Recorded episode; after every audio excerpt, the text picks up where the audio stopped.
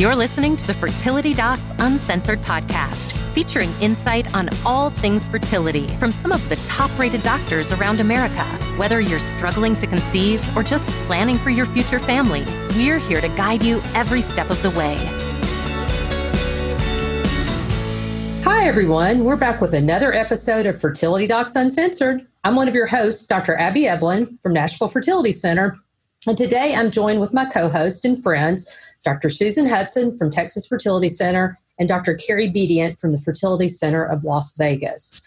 We're so glad to be back with you guys today. And we were just talking right before we started today. I have this really new gadget, and I don't know a lot about it. I'm learning more about it. It's called a Cricut. Have you guys heard of that before? I have never heard of a cricket.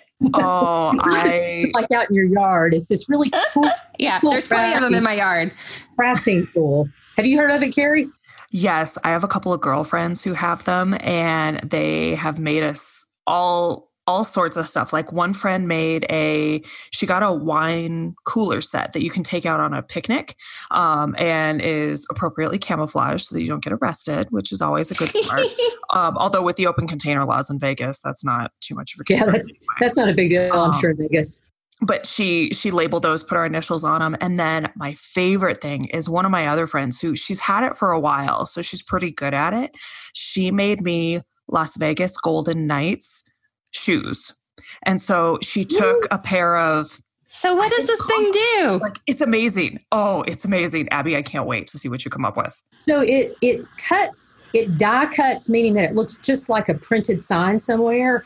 And so you have this you go onto this thing on your computer and you can basically it's almost like you're a graphic artist you can you can add any logos you can download stuff from the internet so like um, my son's school is fra and so i can download that and do some things with that i can download the logo from Nashville Fertility and I could potentially make shirts for everybody. It actually cuts vinyl, and then you press the vinyl. You have an iron on transfer, and you press the vinyl onto a shirt. You can uh, huh. do it you can put it onto a cup, um, but you can personalize anything. You can make signs, you know, in your house or you know sayings that you like. Um, so it's really cool. But I haven't really, and you can cut paper too. They have some really cute like cards, like 3D cards you can make. And how big is so this device? It looks like a printer, is what it looks like, and really that's kind of what it is. You you kind of do the software from your laptop and then with bluetooth you load it into your cricut and then you it tells you exactly what you need like what colors you need. And um, if you, you tell it if you're going to make like a card or if you're going to do some vinyl logo that you're going to either put onto a, a cooler or a cup or or you know or, or shirt or whatever. And then you just press it on. You have some transfer media that you that you press it on with so have you played with it yet? Like, have you made anything? No, I just got it, but I've, I've come up with some logo things. My friends have a derby party in Louisville, Kentucky, and so they have it every year. So I've kind of made a, I'm going to make a big sign that has their name on it with their, you know, the annual derby party and, you know, with all the logos from, you know, the Run for the Roses and horses and stuff on it. So so I'm really excited. I think it'll be a good good Christmas gift for him. I'm not an exceptionally crafty person, but I need friends who have this type of device for me. That's what I need. That's what you need. That's right. Because you know, ultimately, there's only so many things that you can make for yourself or your own family. So you know, that's that's really all you need. So you know, send them my way, Susan. I'll I'll, I'll send I will. Some- I will. I'm like, hmm, what do I need personalized? That's right. Good stuff. Oh, Abby, I've already got ideas for you if you need um, if you need things, I will send you the material if you tell me what it is that you need because I've got all this Vegas Golden Knight stuff that I wanted to do, and I can't do anything with clothing. To I don't know myself. about that, Carrie. I, I, I, you know, I'm a Nashville Predators fan, so I don't know if I can make Golden Knight stuff for you, but but maybe, maybe, maybe. I will inspect it closely upon its return, if you so choose to do so, to make sure that there there is nothing with the Predators snuck in there, so that. I am advertising for the enemy. it could be reversible. So depending on like you could you could make it so that you could go to both teams depending on what city you're in. Oh, you're so cute. That'll never happen. doesn't work like that. well, guys, I think we have some questions today that we were gonna that some of our um, listeners have asked. And so, Susan, if you want to read off the first question, we're going to answer those for a little bit, and then we'll kind of go into our discussion today. All right. So um, the question that we have for for this episode is how does it make you feel when things don't go the way you hoped for um, your patients? Do you ever feel like you have failed someone? Oh, that's a that's that really touches our heart. It, it, it absolutely does. I mean, you know, when um, I always tell my patients that I'm a professional worrier. Like I sit there and worry about them all the time. Like my my staff really probably don't like it when I'm driving because I'll be driving and if I don't have the radio on, I'm sitting there like going through things in my head and I'm constantly calling saying, "Hey, what about this person? What about this person?" You know, and, and so you know, it, at least for me, my patients are always on my mind, and and you know, we're always, you know, trying to.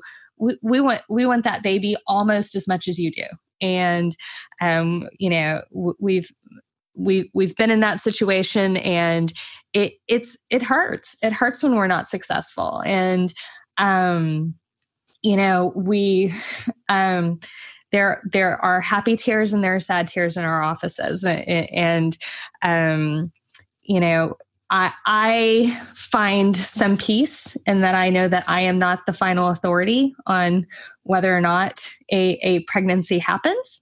Um, but um, I, I always try to give it my best.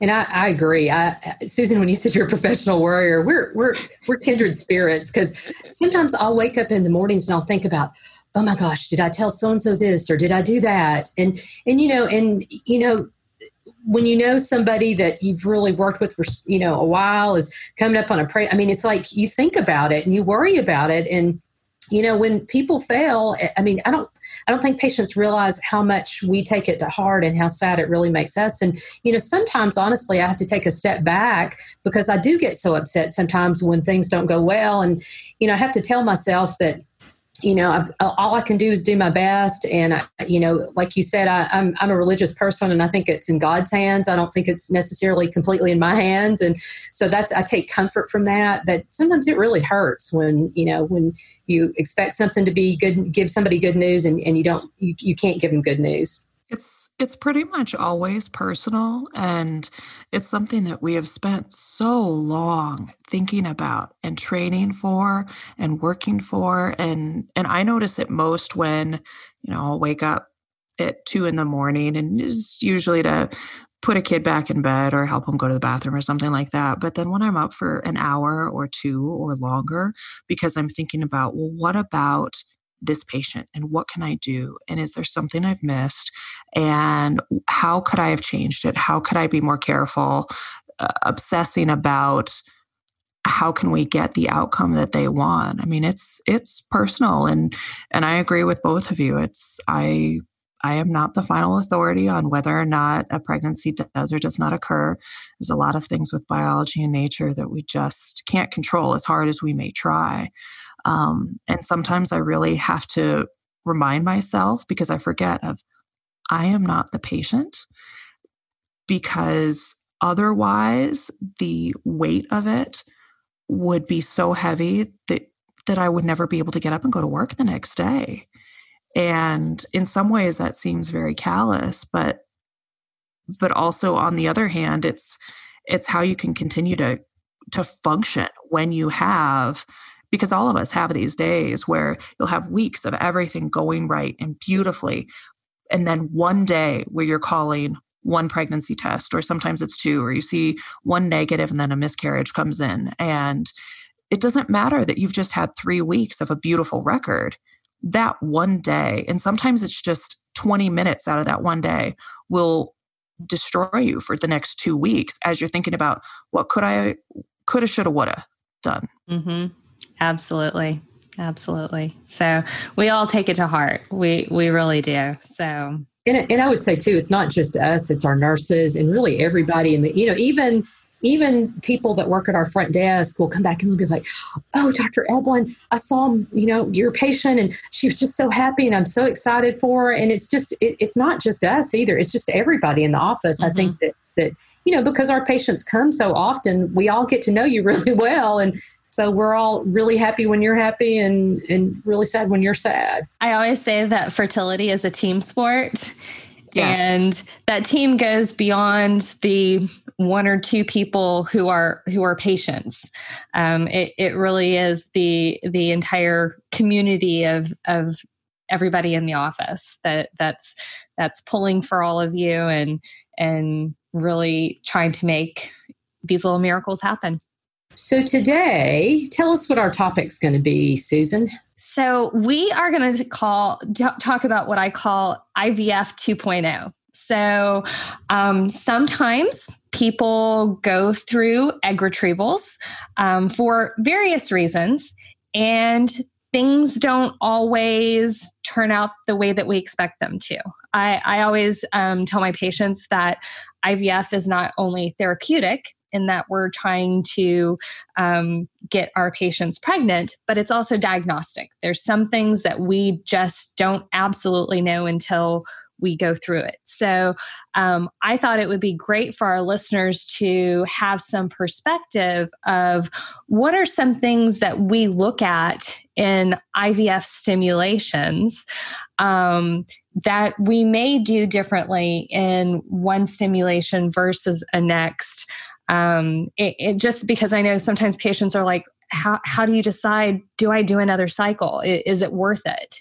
And so that's that's kind of what we're going to talk about today. So what do you think carrie? So whenever i have someone who goes through through a second cycle i i try and set expectations appropriately for the first cycle. And in most cases i'm pretty good about saying okay this is this is your overall percentage of getting through retrieval of getting through transfer. If we can make it to transfer it's a higher success rate because you are you are deeper into the race. You are closer to the finish line.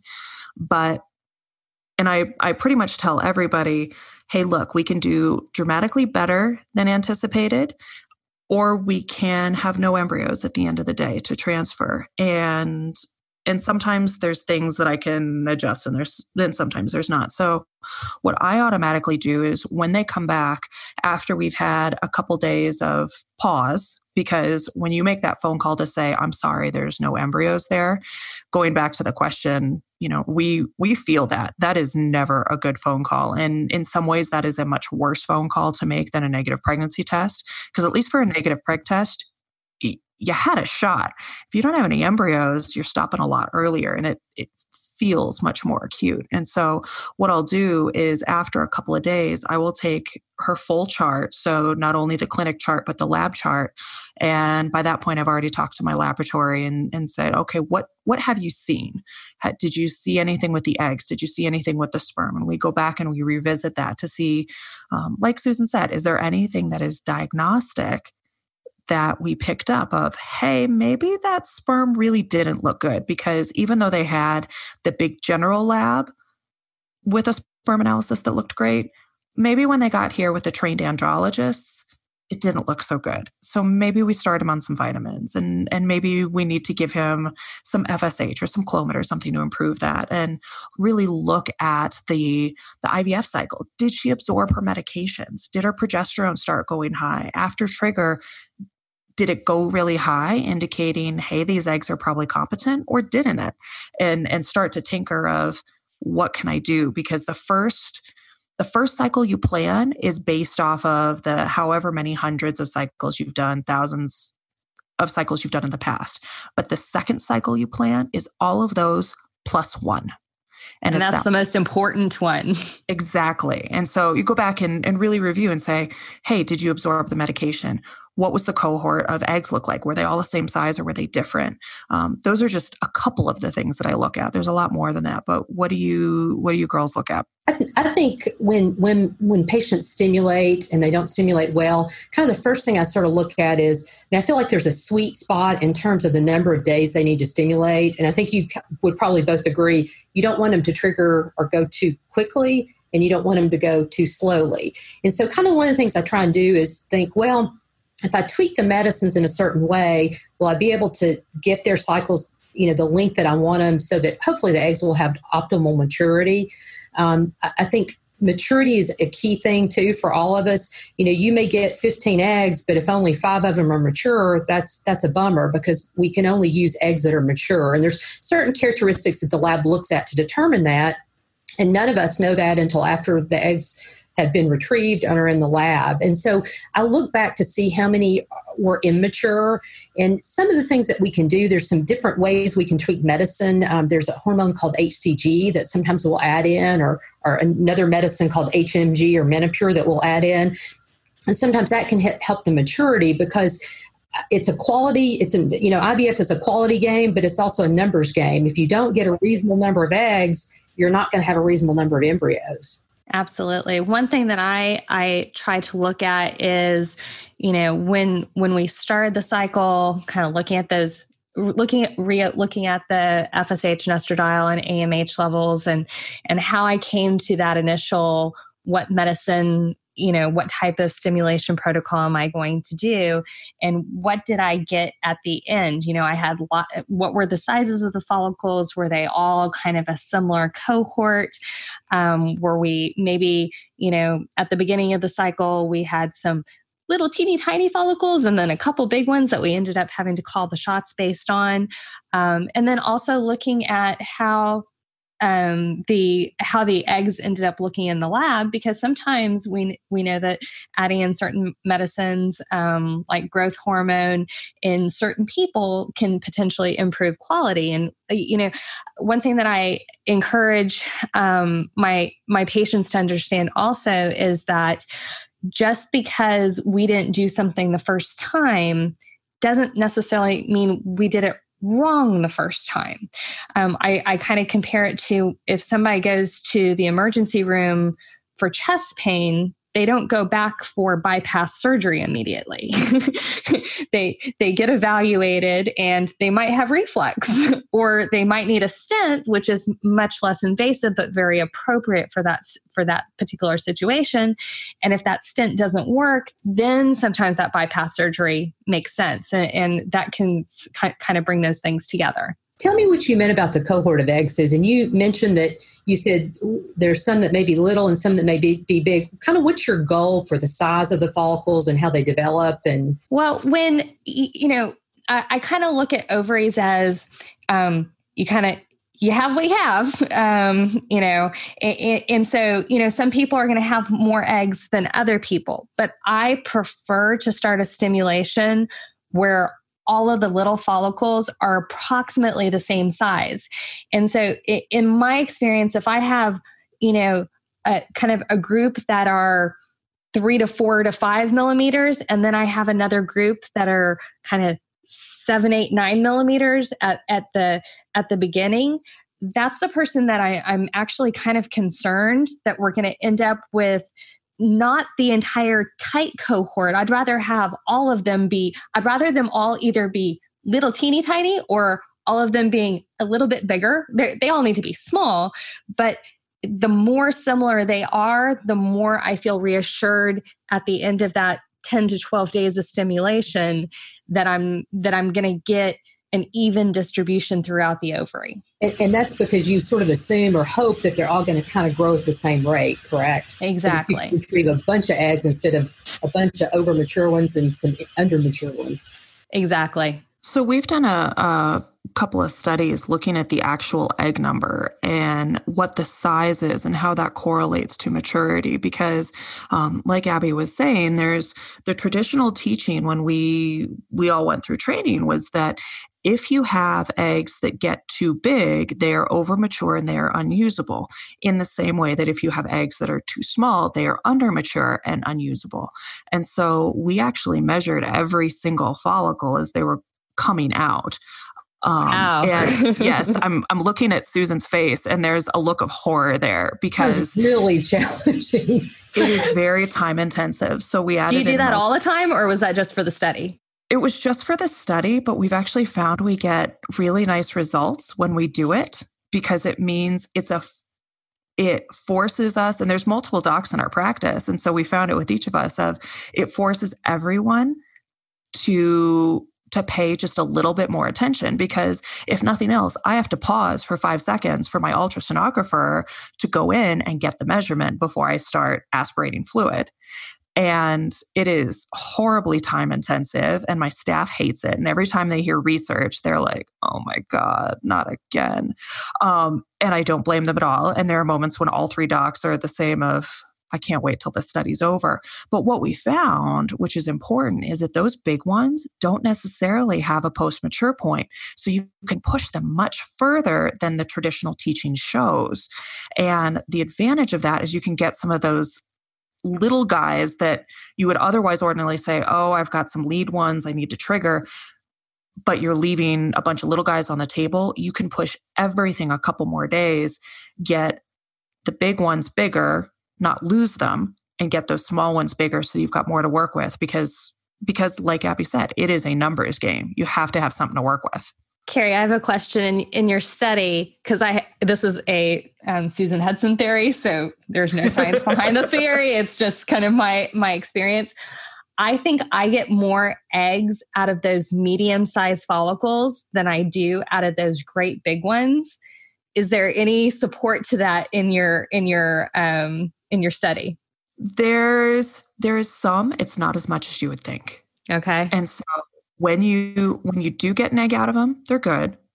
Um, when we first did the first pass of the study, the the class that we designated as the really big ones we we lumped them together because we're like oh yeah by the time you get to 24 26 millimeters yeah whatever it doesn't make a difference well now that we've done it we're like oh we need to do it again and we need to really stratify those big ones down because i think there might be a sweet spot in there um, but i have found that on the bigger ones you actually do get as many eggs as you think. Maybe maybe not quite as many as the mid-sized ones, um, but you still get more. And when you do get them, they're mature and they translate into the same percentages of good quality euploid embryos. I think it's just interesting because I think when most of us did our training, our major focus was on those big follicles. We didn't really pay attention to the medium and definitely not the little follicles.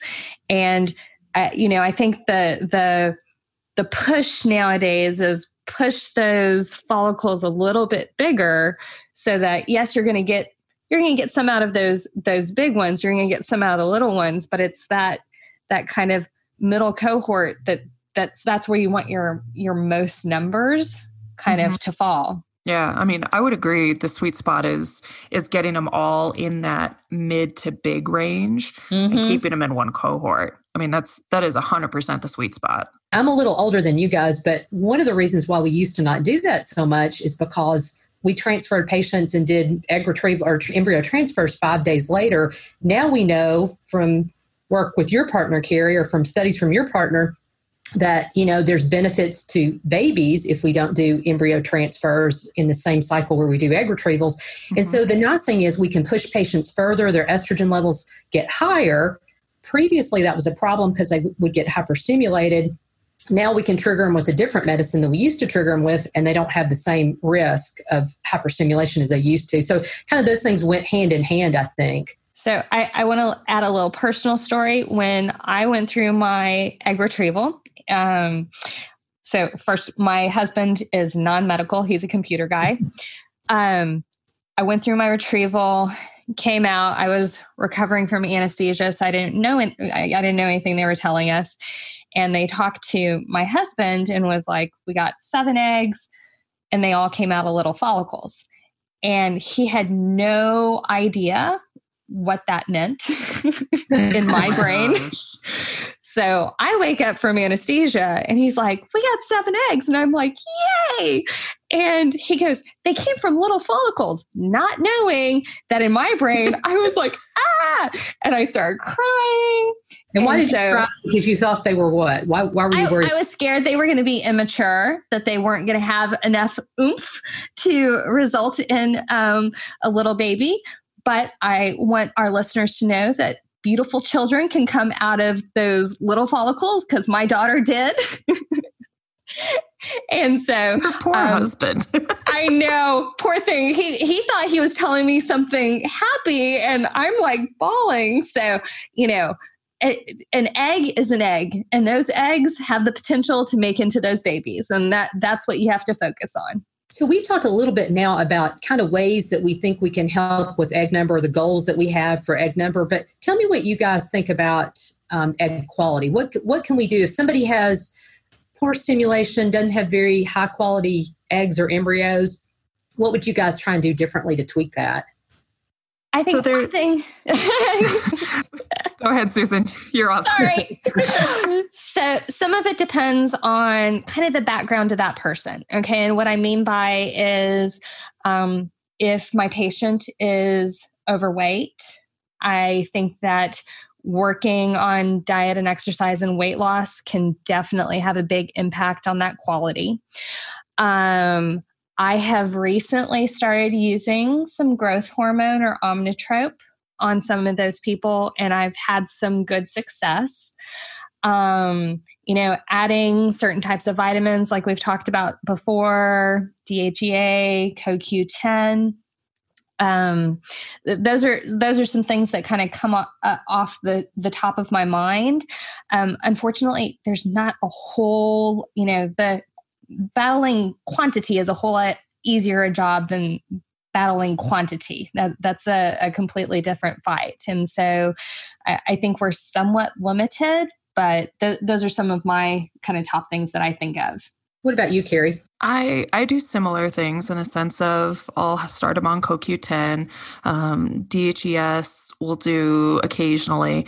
I tend not to use the Omnitrope and some of those other medications just because when you look at the studies, like it gets you maybe one more egg, but it doesn't necessarily translate to overall number of embryos. And so I tend to steer away from that. Um, we've got another study coming out soon that I don't want to I don't want to spill the beans on it just yet, but it's it's proving very favorable to maturity on eggs, um, and so we use that medication. Um, but a lot of times, it's just telling people, okay, clean clean everything up as much as you can. Nutrition, diet, like all the. I don't want to say diet. Nutrition is a better word for it.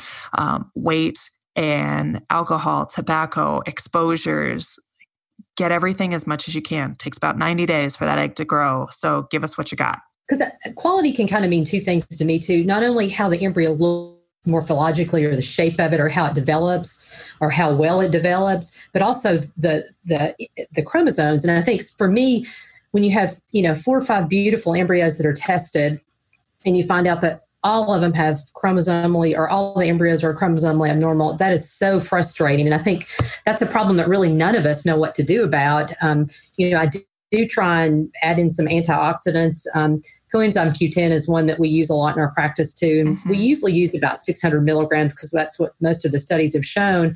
And in theory it's supposed to help cell division and potentially helps with cell division in the embryos and and so that's but other than that i don't know really nobody else knows what it, what to do about genetically abnormal embryos. And i think in our practice if we have a patient who has several pretty embryos but that are genetically abnormal we'll usually try a stimulation one more time. And then i think if all the embryos are abnormal I tend not encourage to do a third cycle, but I will say I can think of at least three patients, one who I just had who had no normal embryos in two cycles, third cycle normal embryo, and she's pregnant now. So I mean, it can happen, but it's you know it's really expensive and really involved to do that many cycles. And certainly, I'm not advocating that, but it's you know for me, and I think for a lot of the patients, it feels kind of like we're out in Las Vegas pulling that handle, and we feel like you know if we just try one more time, we can be successful. And so.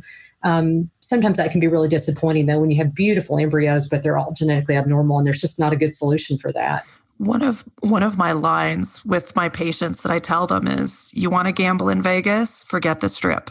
This is gambling in Vegas. Oh, I love that. The stakes are a lot higher and, and we are well off the strip. But uh, the gambling that goes on. And, yeah. And ironically, it's my professional gamblers who do the best with the uncertainty of IVF.